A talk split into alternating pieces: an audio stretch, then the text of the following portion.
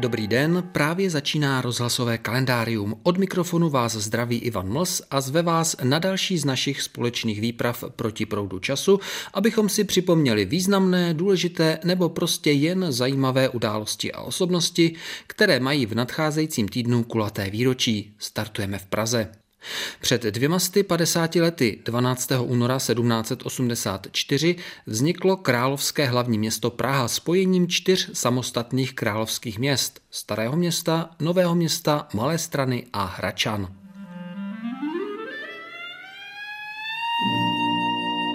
Před stolety 12. února 1924 měla v New Yorkské Aeolian Hall premiéru nejznámější skladba amerického hudebního skladatele George Gershwina Rapsodie v modrém.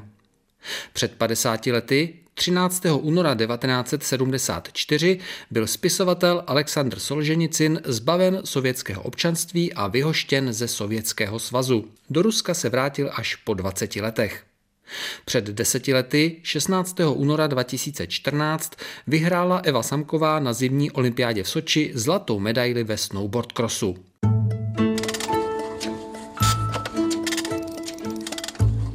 Představte si, představte si, co jsem měl dnes obědu. Představte si, představte si, co jsem měl dnes obědu. Byl nejen zpěvákem, textařem a skladatelem, ale také virtuózním pianistou, hercem, výtvarníkem a knižním ilustrátorem Jiří Šlitr. Narodil se před stolety 15. února 1924 v Zálesné lhotě v Podkrkonoší. Po maturitě začal pracovat jako úředník. Po druhé světové válce vystudoval práva, ale této profesi se nikdy nevěnoval. V roce 1948 založil Dixielandovou skupinu, po vojně si začal přivydělávat jako pianista. Později navázal spolupráci s Miloslavem Horníčkem jako klavírista a textař. V roce 1957 se potkal s Jiřím Suchým a o dva roky později spolu založili v Praze divadlo Semafor, pro které skládal písně a psal scénickou hudbu. Od roku 1962 začal vystupovat i na jevišti v typické černé buřince. Na svém kontě má přes tři stovky písní. Ke knihám, které ilustroval, patří i besídka zvláštní školy Šimka a Grossmana, kterou vydalo jeho české nakladatelství Růže. Jiří Šlitr tragicky zemřel na otravu svítiplynem ve svém ateliéru na Václavském náměstí v roce 1969. Bylo mu 45 let. Pardon.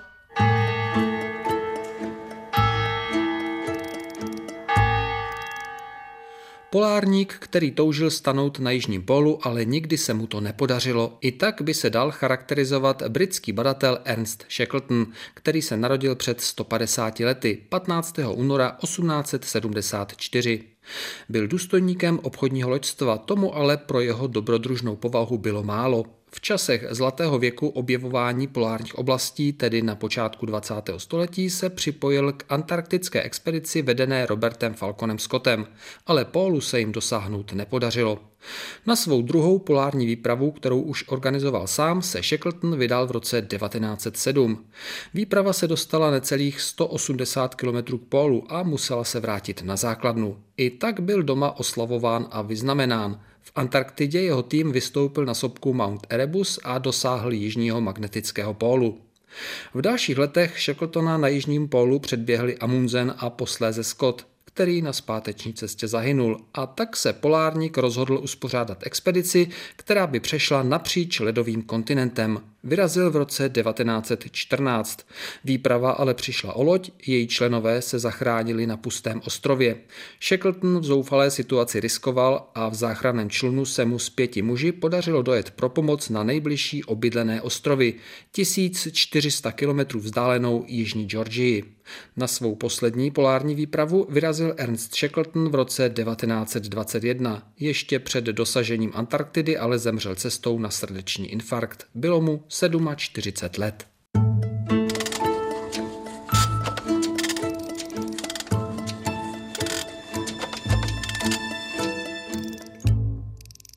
Jeho malířská tvorba byla kromě literatury a filozofie inspirována mytologií a lidovým bájeslovím. Největší úspěch zaznamenal cyklus pastelů nazvaný Démon láska, doprovázený básněmi Jaroslava Vrchlického.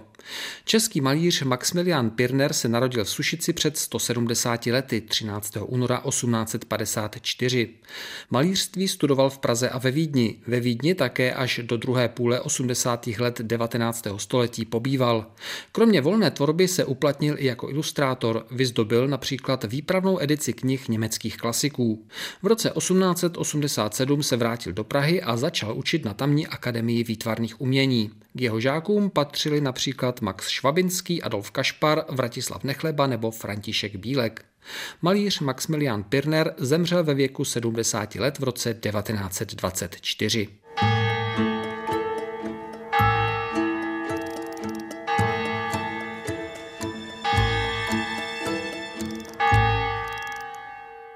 Bývá někdy označován jako německý Darwin. Biolog Ernest Haeckel narodil se před 190 lety 16. února 1834 v Postupimi. Vystudoval medicínu a přírodní vědy. Od roku 1865 byl na univerzitě v Jeně profesorem zoologie až do svého penzionování v roce 1909.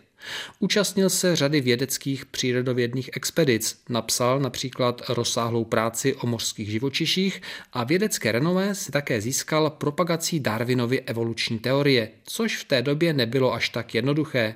Když požadoval zavedení Darwinova učení do škol na místo náboženského pojetí vzniku světa, vzbudil tím nelibost nejen v církevních kruzích a dostával se do sporů s odpůrci evoluce. Ernst Haeckel zemřel v roce 1919 ve věku 85 let.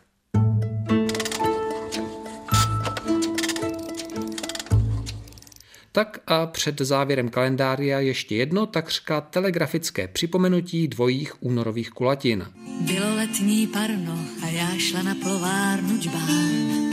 Ano, přesně, poznali jste. Lenka Filipová, ta své narozeniny oslaví 14. února. Jen o čtyři dny později, 18. února, ale o pár tisíc kilometrů západněji, přišel na svět americký zpěvák, herec a tanečník John Travolta. Lenku Filipovou a Johna Travoltu pojí stejný rok narození a protože ve slušné společnosti se o věku dam z pravidla nehovoří, jen dodám, že John Travolta oslaví sedmdesátku.